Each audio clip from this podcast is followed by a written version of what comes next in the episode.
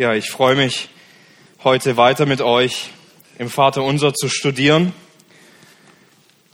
Woche für Woche gehen wir durch dieses Gebet hindurch und ich hoffe, wir bleiben nicht irgendwo in so einer Dauerschleife hängen, dass wir irgendwann vergessen, dass es hier wirklich darum geht, dass wir von Jesus selbst das Gebet erlernen, wie wir durch das Vater Unser zu einem tiefen Gebetsleben gelangen können.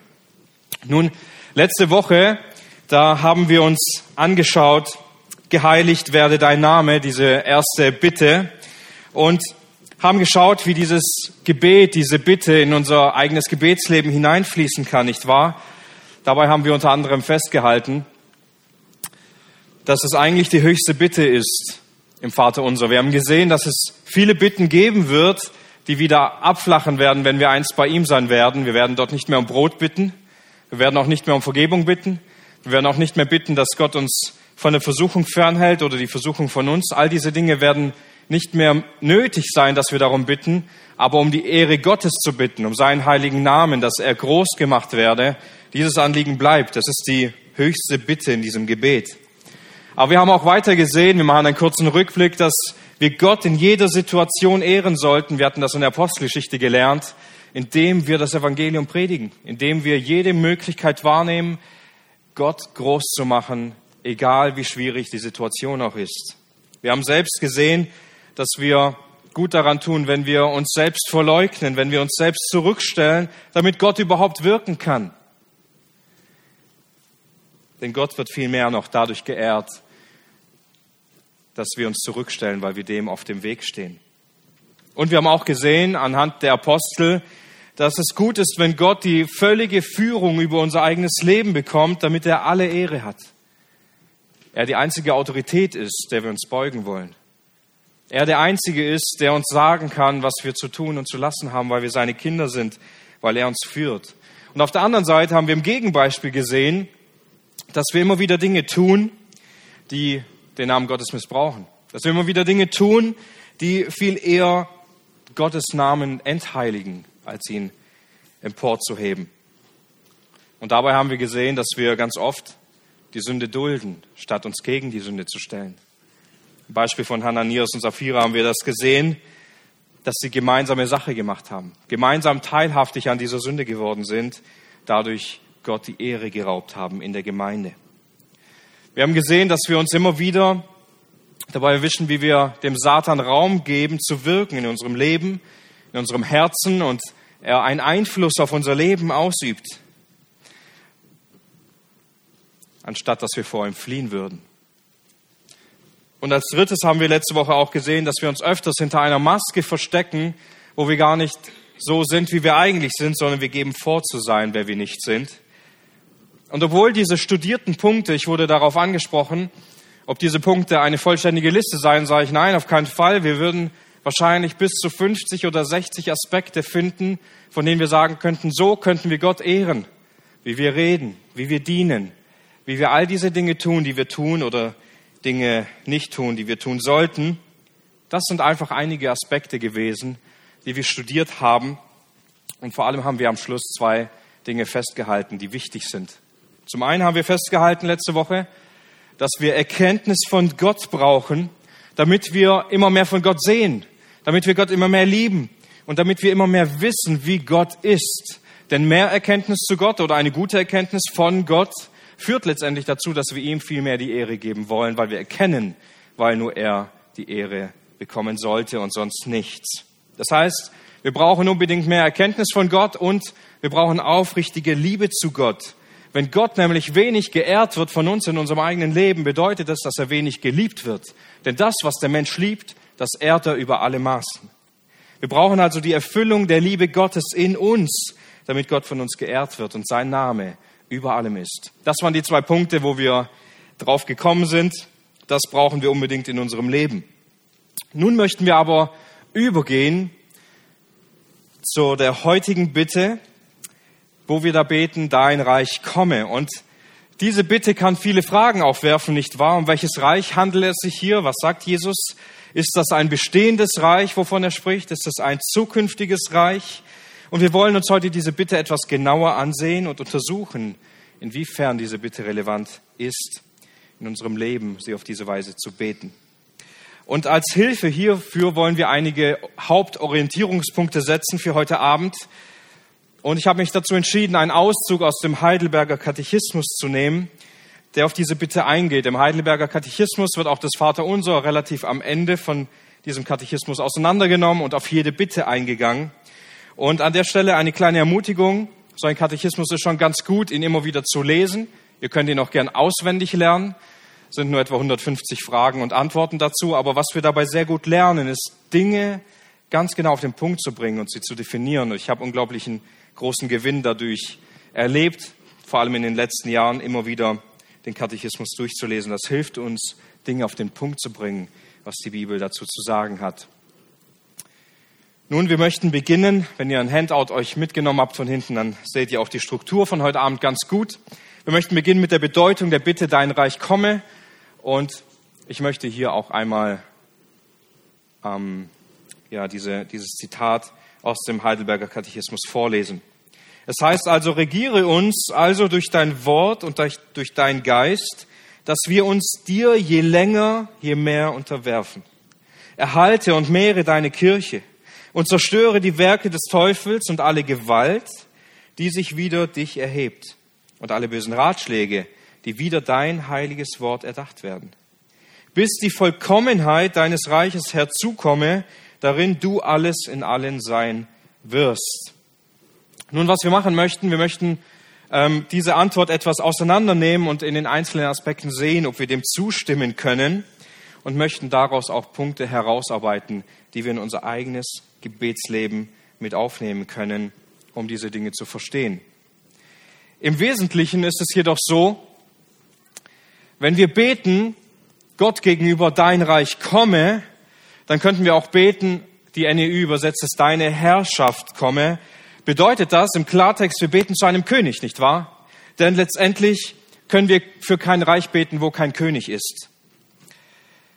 In den ersten Bibelstunden zu dieser Reihe haben wir sehr betont, dass wir vor allem zu Gott als unserem Vater beten, nicht wahr?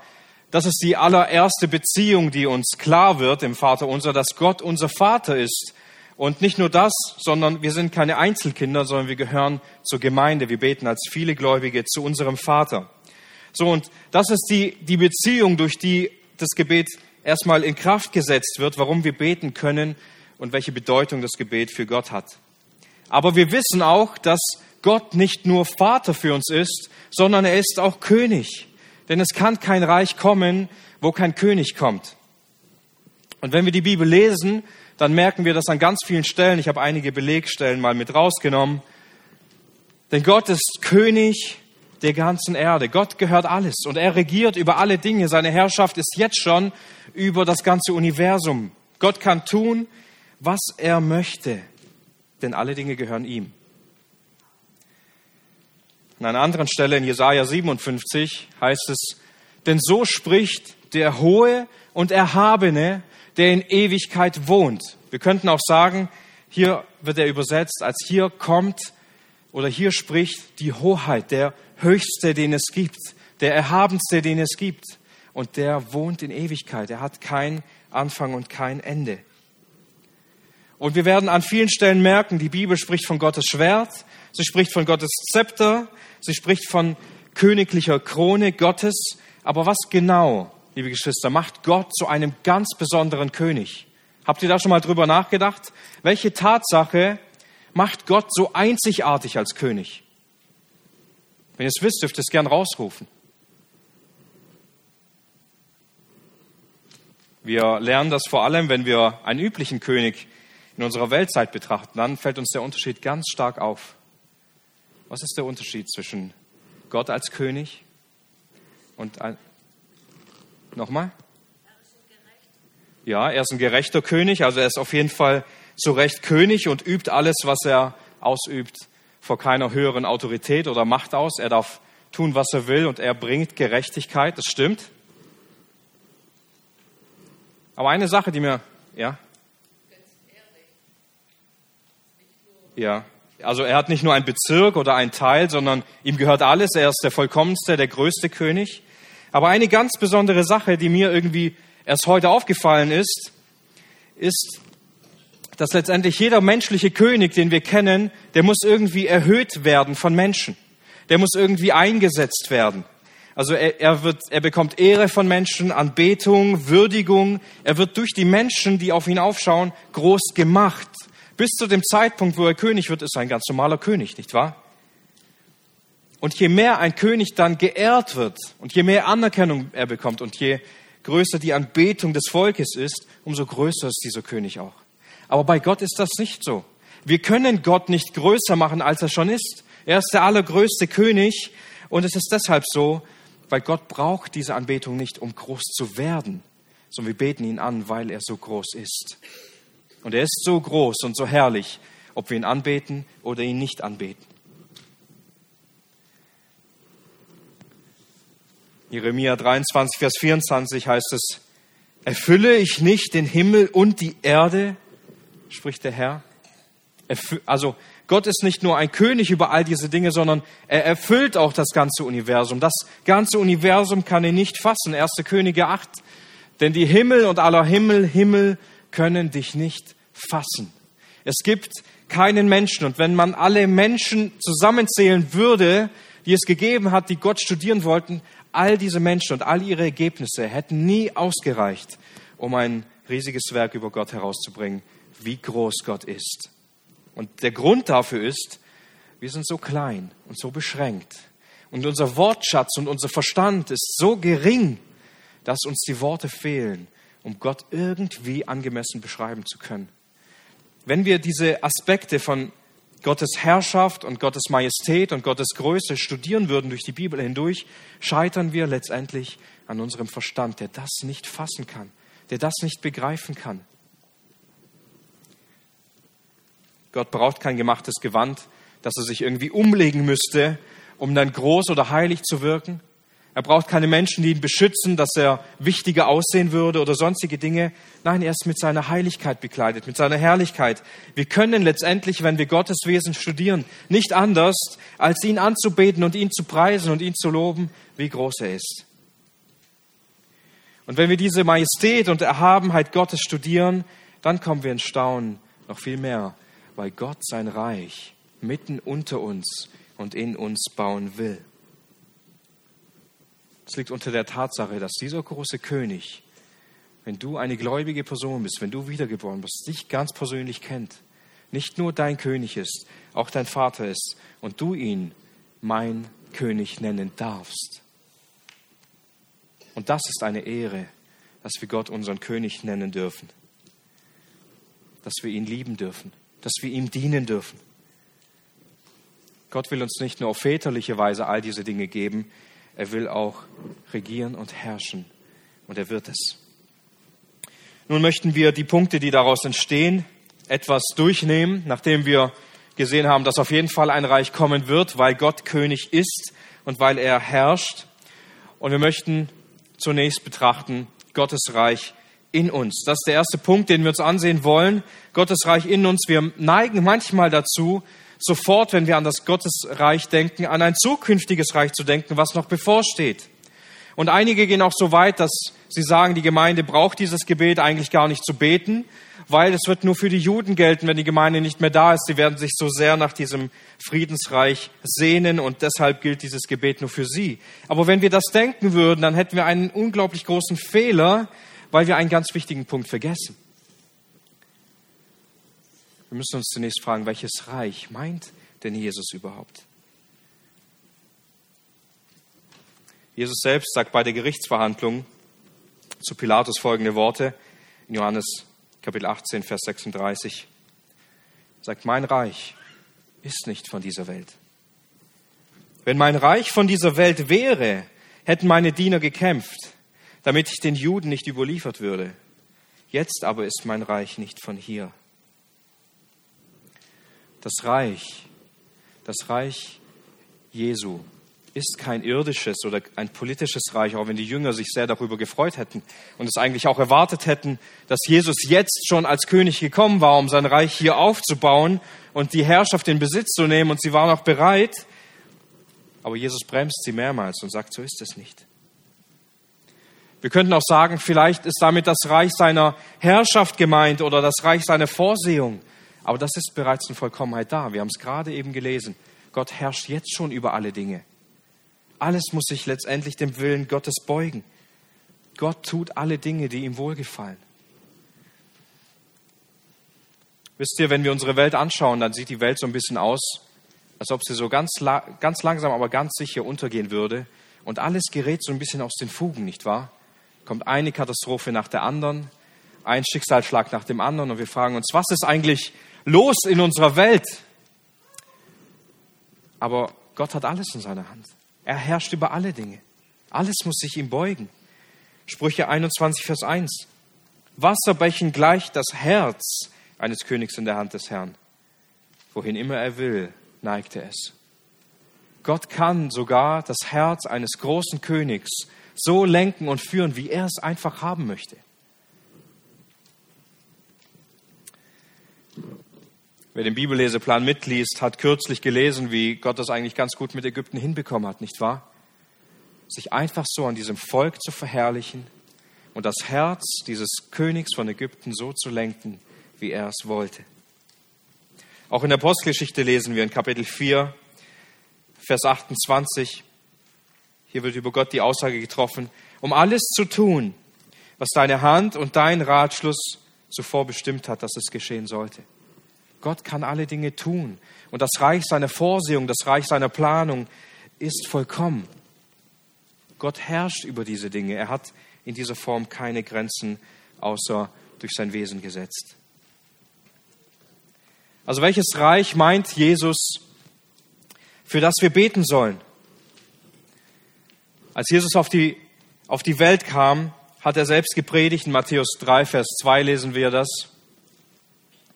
Oh, ich bin ein bisschen hinterher mit der Präsentation. Ähm, er predigt, tut Buße, denn das Reich der Himmel ist nahe gekommen. Und damit meint Jesus nicht die irdische Macht oder die irdische Herrschaft, sondern er spricht von einem geistlichen Reich Gottes, das in den Menschen einkehren kann, das in den Menschen aufgebaut werden kann. Denn eine Sache ist unglaublich wichtig zu verstehen. Die Menschen, die auf diese Welt, in, in, die Welt hineinkommen, geboren werden, sie leben nicht im Reich Gottes von sich aus, sondern sie leben im Reich der Finsternis. Das lesen wir im Römerbrief sehr gut, der immer wieder beschreibt, dass wir in der Sünde herrscht der sterbliche Leib. Die Sünde beherrscht den sterblichen Leib und der gefallene Mensch muss dem Gehorsam leisten. Römer 6. Wir können nur das tun, was wir tun, weil unser Mensch gefangen ist. Und wir alle sind gefangen im Reich dieser Finsternis und müssen darin leben, in diesem ewigen Gefängnis. Um in Gottes Reich zu kommen, bedeutet von dem Reich der Finsternis befreit zu werden. Kolosser 1, Vers 13, hier heißt es, der uns errettet hat aus der Gewalt der Finsternis und versetzt hat in das Reich des Sohnes seiner Liebe. Wir werden aus dem Reich der Finsternis, aus der Gewalt der Finsternis herausbefreit, herausgezogen und in das Reich Jesu Christi gestellt. Das bedeutet in erster Linie, in das Reich Gottes zu kommen. Gott baut sein Reich in uns Menschen auf. Und da kommt niemand natürlich hin. Da kann niemand einfach hineinkommen durch eigene Leistungen oder durch eigene Dinge, sondern es ist ein übernatürlicher Weg in dieses Reich. Ein geistliches Reich, das Gott baut. Und durch dieses Wirken Gottes werden wir hineingestellt. Das ist zunächst unsere Stellung, unseren Status. Und auch wenn unser Status jetzt im Licht ist, heißt das nicht, dass unser ganzes Leben im Licht ist, nicht wahr? Paulus sagt es so gut in Epheser 5. Denn einst wart ihr Finsternis, früher wart ihr Finsternis, jetzt aber seid ihr Licht in dem Herrn. Konsequenz, wandelt als Kinder des Lichts. Früher wart ihr in der Finsternis, früher konntet ihr nicht anders als Finsternis selbst zu sein. Er sagt nicht nur, ihr habt früher in der Finsternis gelebt, sondern ihr wart einst Finsternis. Ihr selbst wart ein fester Bestandteil dieser Finsternis, aber jetzt nicht mehr. Euer Stand hat sich verändert. Jetzt seid ihr im Licht. Also lebt als Kinder des Lichts, wandelt als Kinder des Lichts. Das heißt, Früher Reich der Finsternis, jetzt Reich des Sohnes, in Jesu Reich. Dieses Reich, das Jesus in uns baut, das muss wachsen. Das muss in unserem Herzen wachsen und sich ausbreiten. Früher konnten wir nichts anderes tun als die Werke der Finsternis. Und diese Werke der Finsternis, die haben wir geliebt. Wir haben es gerne getan. Wir haben es voller Eifer und Taten dran getan. Aber jetzt hat Gott durch seinen Sohn in uns dieses Reich gebaut, hat uns wiedergeboren, hat uns neues Herz gegeben. Und sein Reich lebt in uns und baut auf. Und auch wenn unsere Stellung sich schon völlig verändert hat, ist es doch so, dass es oft einen Kampf in uns gibt, nicht wahr? Ein Kampf zwischen Gut und Böse, ein Kampf zwischen der Sünde, die in uns wohnt, und dem Heiligen Geist, der uns zieht und der uns überführt und der uns lehrt. Und in diesem Kampf, liebe Geschwister, geht es um Herrschaft. In diesem Kampf geht es um Herrschaft. Und Gottes Reich beginnt in uns zu wirken und kommt in unser Herz hinein und dort muss es wachsen und muss es zunehmen. Und das wird uns sehr gut sichtbar, wenn wir die Evangelien lesen, gab es viele Hindernisse dafür, dass Menschen alles aufgegeben haben, um Jesus zu folgen. Aber es gab auch einige Menschen, die lange nicht alles aufgegeben haben, um Jesus zu folgen, nicht wahr? Lass, zuerst, lass mich zuerst meinen Vater begraben.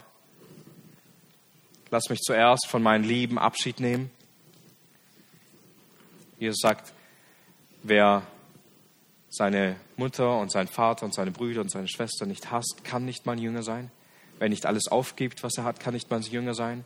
Wer sein Kreuz nicht auf sich nimmt und mir nachfolgt, kann nicht mein Jünger sein. Es gibt viele Hindernisse, die uns daran hindern, dass Jesus vollständig Kontrolle in unserem Leben hat. Dass wir ihm wirklich nachfolgen. Wir könnten eine lange, lange Liste schreiben an Hindernissen, die eine völlige Hingabe an Jesus verhindern. Gottes Reich soll in uns wachsen, es soll sich ausbreiten, es soll sich mehren. Die Herrschaft Gottes in unserem Leben soll immer größer und größer und größer werden.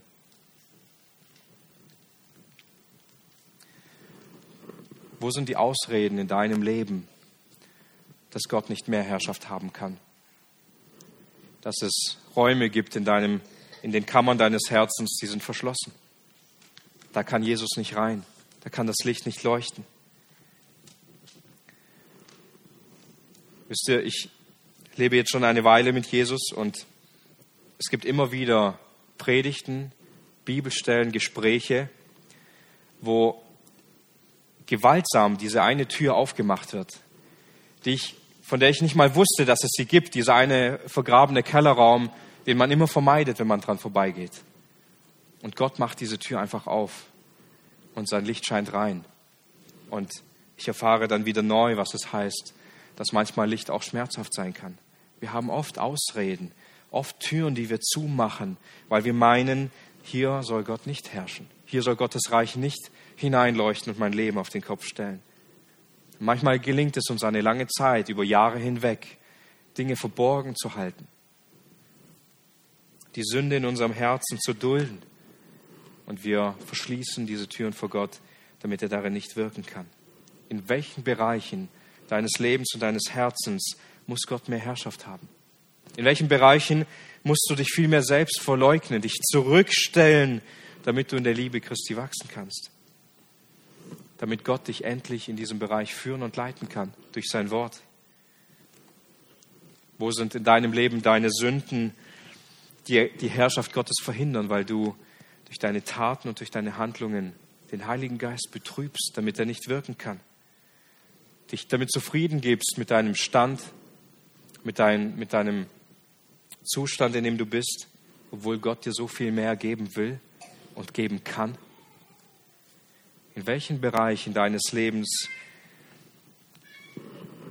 musst du noch viel mehr beten, Herr, dein Reich komme in meinem Herzen.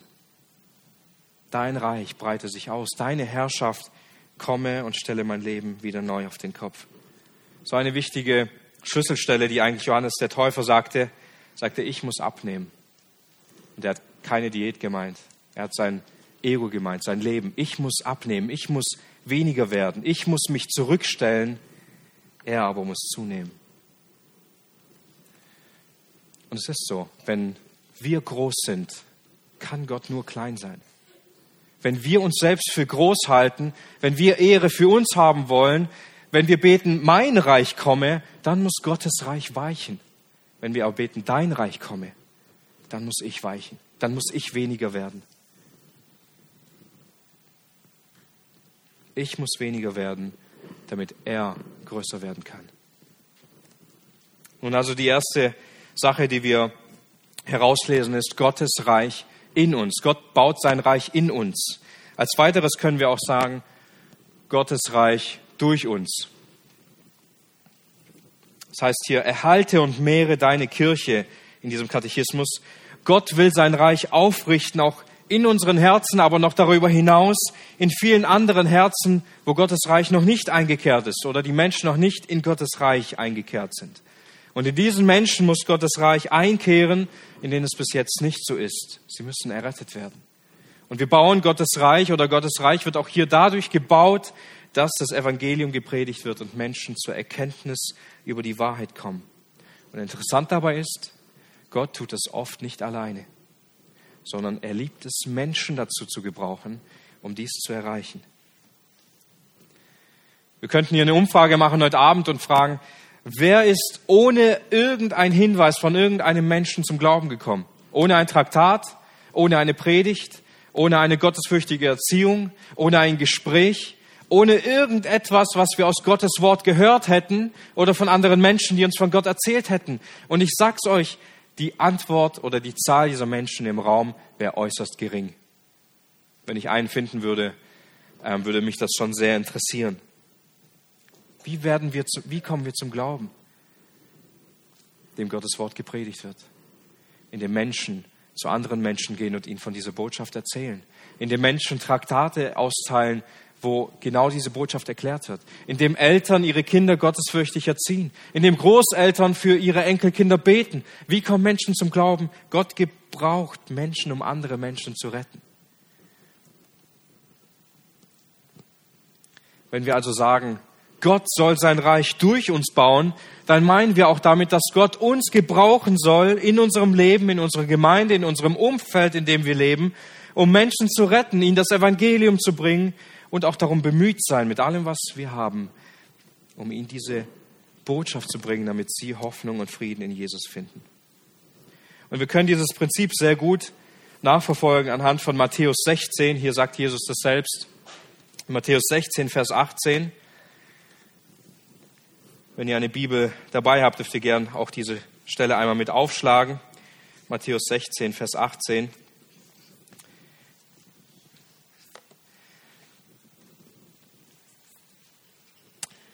Aus Kontextgründen vom Zusammenhang will ich aber schon ab Vers 13 lesen, dann ist es etwas einleuchtender. Matthäus 16, Vers 13. Als aber Jesus in das Gebiet von Caesarea Philippi gekommen war, fragte er seine Jünger und sprach, was sagen die Menschen, dass ich der Sohn des Menschen sei? Sie sagten aber, die einen, Johannes der Täufer, andere aber Elia und wieder andere, Jeremia oder sonst einer der Propheten. Und er spricht zu ihnen, ihr aber, wer sagt ihr, dass ich sei? Simon Petrus aber antwortete und sprach, du bist der Christus, der Sohn des lebendigen Gottes. Jesus aber antwortete und sprach zu ihm, glückselig bist du, Simon Bar-Jona, denn Fleisch und Blut haben dir das nicht offenbart, sondern mein Vater, der in den Himmeln ist. Aber auch ich sage dir, Du bist Petrus, und auf diesen Felsen werde ich meine Versammlung bauen, und die Pforten des Hades werden sie nicht überwältigen. Ich werde dir die Schlüssel des Reiches der Himmel geben, und was irgendwo auf der Erde binden wirst, das wird im Himmel gebunden sein, und was du irgend auf der Erde lösen wirst, wird in den Himmeln gelöst sein. Dann gebot er seinen Jüngern, niemand zu sagen, dass er der Christus sei. Also Jesus erkundigt sich hier zuerst danach, wer die Menschen sagen, was die Menschen sagen, wer Jesus ist. Und sie bringen einige Antworten, ein paar Propheten, die Favorites, die gerade so da waren, was die Menschen so unter sich geredet haben. Und dann fragt er, ja, aber was glaubt ihr denn, wer ich bin? Was glaubt ihr, wer ich bin? Und sie sagen, ja, du bist der Christus. Du bist der lebendige Sohn Gottes. Und daraufhin sagt Jesus zu Petrus, darauf bist du nicht allein gekommen. da, auf diesen Gedanken bist du nicht allein gekommen, sondern das kam nicht aus Fleisch und Blut, diese Offenbarung, sondern Gott hat dir dafür die Augen geöffnet. Gott hat euch die Augen dafür geöffnet, wer ich bin. Und anschließend sagt Jesus zu Petrus, du bist Petrus, und auf diesen Felsen will ich meine Versammlung bauen. Nun, Petrus bedeutet übersetzt Stein, Stein, eher Steinchen, loser, loser Stein, könnten wir sagen. Und er, er macht ja ein, ein kleines Wortspiel daraus und sagt nicht, auf diesen Stein, auf diesen Petrusstein will ich meine Gemeinde bauen, sondern er sagt, du bist ein Stein, du bist ein kleiner Stein. Und auf diesen Felsen, von dem Petrus gerade sprach, dass er der Christus ist, auf diesen Felsen werde ich meine Gemeinde bauen. Das sind zwei völlig, wir dürfen nicht den Fehler machen zu meinen, das wäre ein Wort, das sind zwei völlig unterschiedliche Wörter. Sie sind verwandt miteinander, aber Jesus meint hier nicht, auf Petrus die Gemeinde zu bauen, sondern er meint, auf diesen Felsen, von welchem Felsen hat Petrus gesprochen? Du bist der Christus. Du bist der Christus, der Sohn Gottes. Auf diesen Felsen wird die Gemeinde gebaut.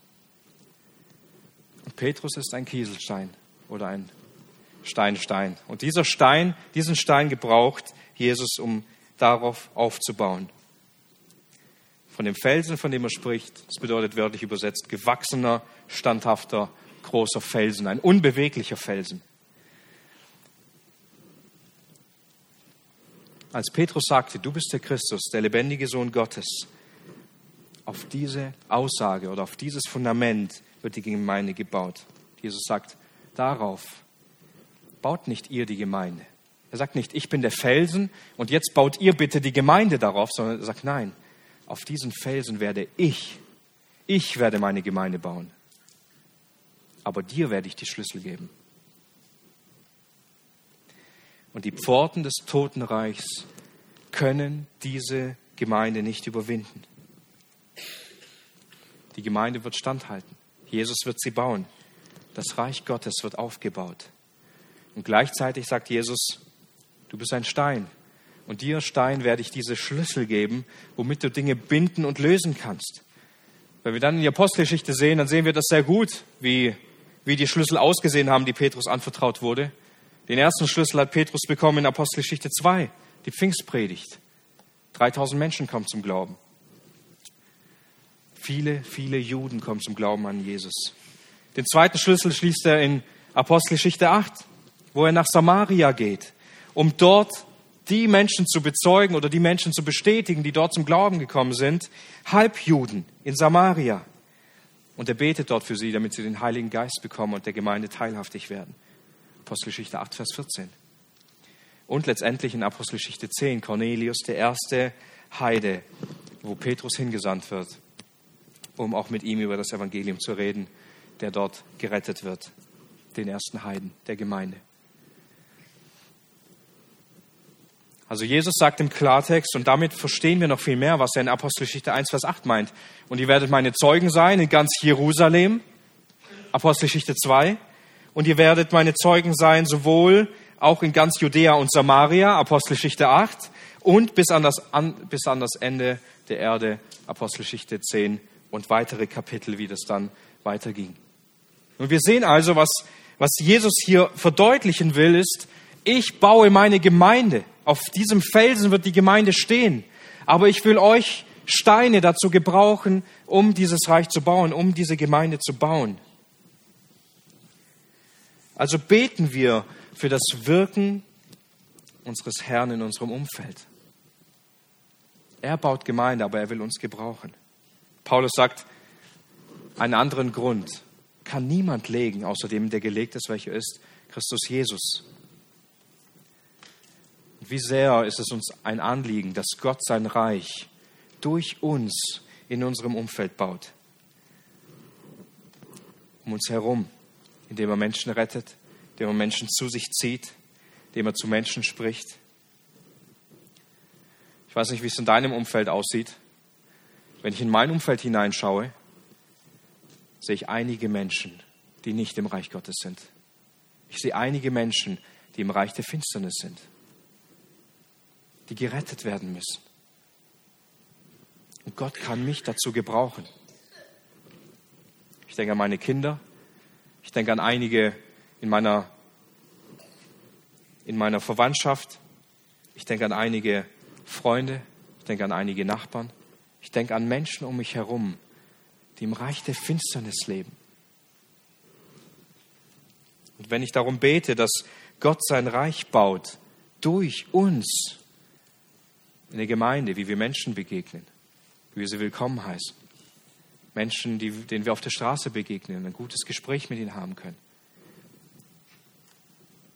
Lasst uns ganz konkret auch durch dieses Anliegen hineintauchen in Fürbittegebete für Menschen, von denen wir wissen, dass sie im Reich der Finsternis leben und dass Gott sie rettet, dass sie Rettung erleben und er kann uns dazu gebrauchen.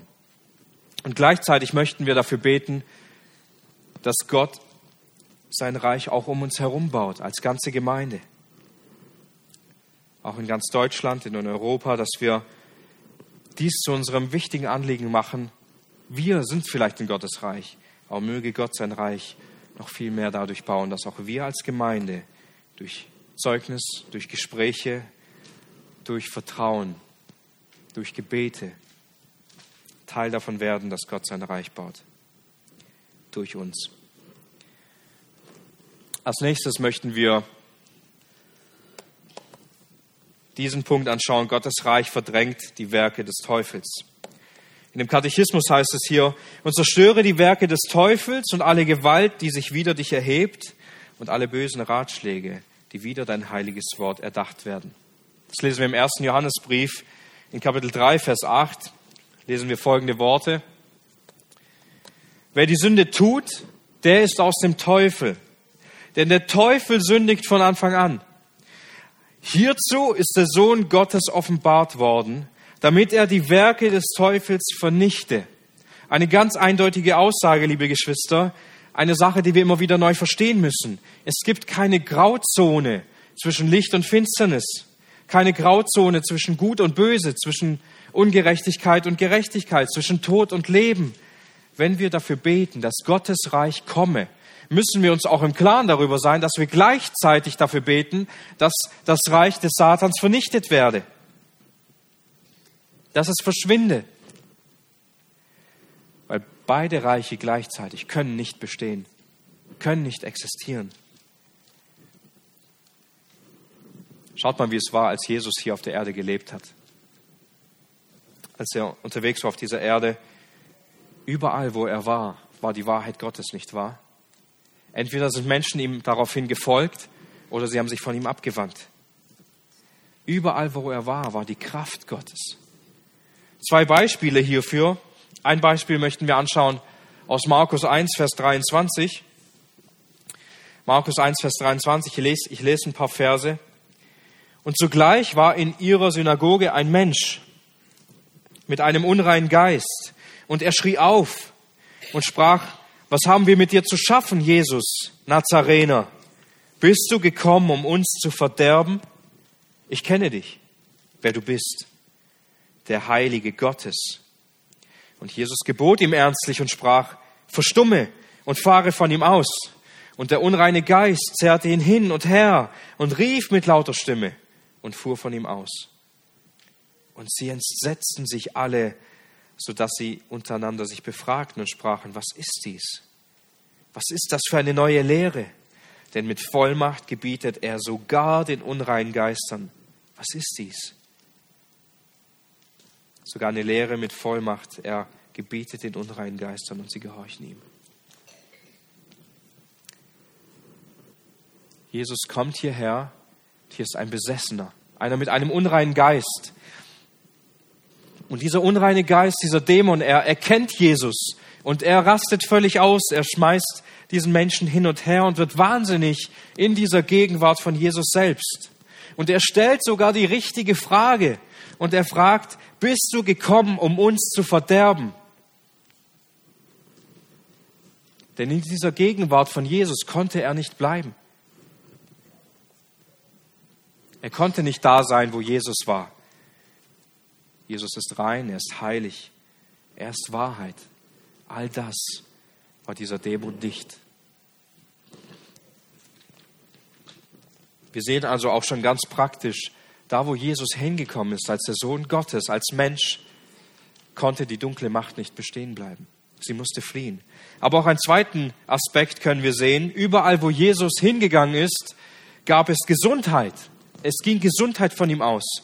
Überall, wo Jesus war, machte er Menschen gesund. Und viele dieser Geschichten sind für uns sehr bekannt und sehr schön und sehr gut, vor allem in der Kinderstunde. Und vermutlich gibt es noch ganz, ganz viele Geschichten, die wir nicht gehört haben, weil sie nicht aufgeschrieben sind. Aber sie gab es noch in viel größerer Anzahl. Jesus kam in diese Welt und das, was er getan hat, war nicht etwa irgendwie abnormal in einer normalen Welt, sondern genau andersrum. Schaut mal, was Jürgen Moltmann geschrieben hat, ein deutscher Theologe. Ich lese einen größeren Teil vor. Wenn Jesus Dämonen austreibt und Kranke heilt, vertreibt er die Zerstörungsmächte aus der Schöpfung und stellt die verletzten, kranken Geschöpfe wieder her. Die Gottesherrschaft, die er durch Krankenheilungen bezeugt, macht die kranke Schöpfung gesund. Die Heilungen Jesu sind keine übernatürlichen Ereignisse in einer natürlichen Welt, sondern das einzig Natürliche in einer unnatürlich dämonisierten und verwundeten Welt. Jesus kam in diese Welt als Mensch, als Sohn Gottes und brachte die Herrschaft Gottes mit. Er brachte Gesundheit mit, Wahrheit, Liebe. Er brachte die Dinge mit, die Gott von Anfang an geplant hatte. Wenn unser Herr gekommen ist, musste die Krankheit weichen. Warum? Weil die Krankheit eine tiefgreifende Auswirkung und die Konsequenz einer sündigen Welt ist. Eine nicht normale Welt, in der wir leben. Eine kranke Welt, die unser gesunder Heiland gekommen ist. Also alles Böse kommt vom Teufel heraus und der Teufel sündigte von Anfang an, sagt Johannes. Aber Jesus ist gekommen, um die Werke des Teufels zu vernichten. Und meine Frage ist jetzt, hat Jesus auch die Werke des Teufels, an denen du teilhaftig bist, die Werke des Teufels in deinem Leben und Herzen vernichtet? Sind alle Schubladen in deinem Leben sauber ausgeräumt? Denn eine Sache muss uns klar sein. Wenn wir dafür beten, dass Gottes Reich komme, beten wir gleichzeitig, dass er die Werke des Satans vernichte, dass das Reich Satans zurückgeht, verdrängt wird, das bedeutet aber auch gleichzeitig, dass dieses Reich, dieses böse Reich, das Reich der Sünde, das Reich der geistlichen Krankheit in unserem eigenen Leben weichen muss. Ist es nicht so, dass wir immer wieder an Taten festhalten, wo wir nicht das tun, was dem Licht entspricht, wo wir nicht das tun, was dem Reich Gottes entspricht? Und dann bedeutet das Gebet gleichzeitig eigentlich sagen, Herr, dein Reich komme deine Herrschaft komme und zerstöre alle bösen Werke, die noch irgendwo in mir ist, in meinem Leben und übernehme du die völlige Herrschaft über alles, was ich tue, alles, was ich denke, alles, was ich will, alles, worüber ich nachdenke. Übernimm du die Herrschaft über alle diese Dinge. Und damit beten wir auch gegen jeden Kompromiss, den wir mit der Sünde eingehen. Damit beten wir auch gegen jeden Schmutz, den wir allein nur in unseren Gedanken aufnehmen. Dagegen beten wir auch gegen jeden Einfluss, der nur den Vorgang der Sünde mitbringen kann. Gegen jedes schlechte Bild, das wir im Internet gesehen haben. Über jede Zeitverschwendung, die wir mit Medien zugebracht haben. Wir beten gegen jede Lästerung, gegen jeden bösen Gedanken, gegen einen Menschen, den wir irgendwo in uns haben. Wir beten gegen alles, was wir an Sünde tun, dass dieses Reich, das immer noch wieder in uns auf, aufblüht, zerstört wird. Wir beten gegen Faulheit. Wir beten gegen falsche, unreine, unsündige Gedanken, gegen Zeitvertreib, den wir vor Gott nicht rechtfertigen können. Wir beten gegen all diese Dinge, dass sie zurückgedrängt werde und die Herrschaft Gottes in unserem Leben immer mehr werde, damit wir Gott darin die Ehre geben.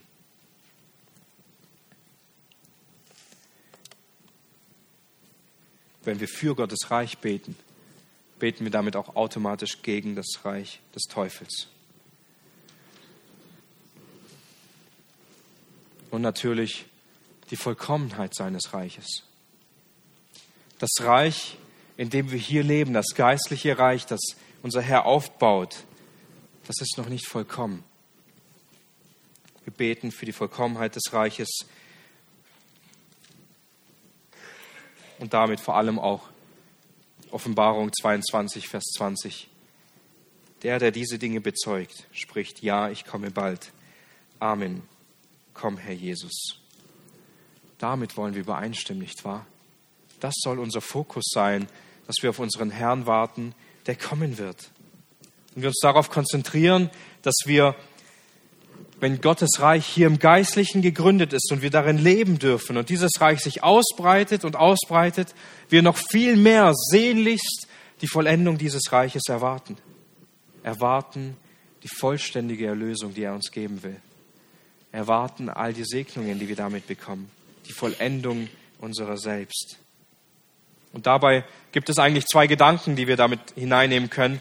Einerseits, Jesus wird wiederkommen, um seine Braut abzuholen und sie darf in alle Zeit bei ihm sein und wir freuen uns darauf und haben diese Sehnsucht in uns dafür und beten deshalb, Herr, komme wieder, komme bald. Und gleichzeitig als zweiten Aspekt, in diesem Moment wird alles Jesus unterstellt sein und er selbst wird Gott unterstellt sein und er wird alles in allen sein. So heißt es hier in 1. Korinther 15, Vers 28. Wenn ihm aber alles unterworfen sein wird, dann wird auch der Sohn selbst dem unterworfen sein, der ihm alles unterworfen hat, damit Gott alles in allem sei. Nachdem also Jesus die vollständige Erlösung und Vollendung bewirkt hat, wird er Gott alle Dinge zurückgeben. Und Gott wird alles sein, in allen, völlig wunderbar. Eines Tages wird das Reich Gottes vollkommen sein. Und wir dürfen in Vollkommenheit bei Gott sein. Und diese Sehnsucht in uns, die sich das immer wieder wünscht, jetzt schon bei ihm zu sein, jetzt schon vollendet zu sein, jetzt schon völlige Gemeinschaft mit ihm zu haben, all das wird gestillt werden und wir werden uns in vollständigem Maß an ihm erfreuen können. Und dann dürfen wir ihm ohne Hindernisse anbeten, dürfen ohne Hindernisse seine Gemeinschaft genießen, sein Wesen bestaunen, uns an ihm zu erfreuen.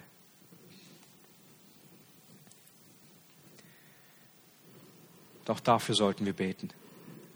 Nicht nur, dass Gottes Reich sich hier ausbreitet, nicht nur, dass er seine Gemeinde baut, sondern auch, dass er seine Gemeinde holt, dass er wiederkommt. Nun, was lernen wir daraus für unser Gebetsleben, auch heute Abend? Wir haben heute vier Bereiche angesehen, an die wir denken, wenn wir daran denken, dein Reich komme.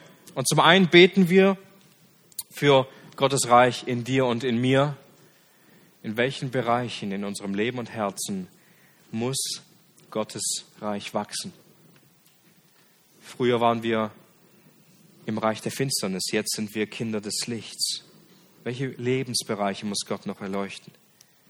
Welche Lebensbereiche braucht noch viel mehr Führung Gottes? Wir haben uns angesehen, Gottes Reich durch uns. Wie kann Gott dich gebrauchen, um Menschen zu retten, um ein gutes Zeugnis zu sein, jemanden zu erbauen? Wie kannst du ein Baustein sein, den Gott gebrauchen kann, um andere Menschen zu sich zu führen? In welchen Menschen ganz konkret in deinem Umfeld muss das Reich Gottes einkehren? Gottes Reich verdrängt die Werke des Teufels. Wo muss das in unserem Leben noch passieren? Wo müssen die Werke des Satans in uns und durch uns noch zerstört werden? Und die Vollkommenheit seines Reiches. Herr Jesus, komme bald. Ich wünsche uns, dass unser Gebet immer mehr darauf ausgerichtet wird, dass wir die Schönheit unseres Gebets nicht in Floskeln finden oder in Phrasen, die wir einfach wieder verwenden und beten, dein Reich komme, während wir an nichts dabei denken oder uns gar nicht bewusst ist, was das zu bedeuten hat. Denn das sind einige Bereiche, auf die wir kommen können, kann aber auch noch deutlich mehr Bereiche geben, über die wir nachdenken können, wenn wir dieses Gebet sprechen und es erlernen. Deshalb lade ich uns ein, dies vielmehr als eine Möglichkeit zu sehen, ein tiefgehendes Gebet zu erlernen, das unser Herr uns gezeigt hat, indem wir auch vor allem diesen Aspekt mit hineinnehmen. Nicht nur die Ehre Gottes, ähm, die wir in dem Fokus haben, sondern auch vor allem, dass Gott sein Reich baut, dass er es in uns baut, dass er es durch uns baut, dass er dadurch die Werke des Teufels verdrängt und dass sein Reich in Vollkommenheit gebaut werden kann und er wiederkommt. Amen.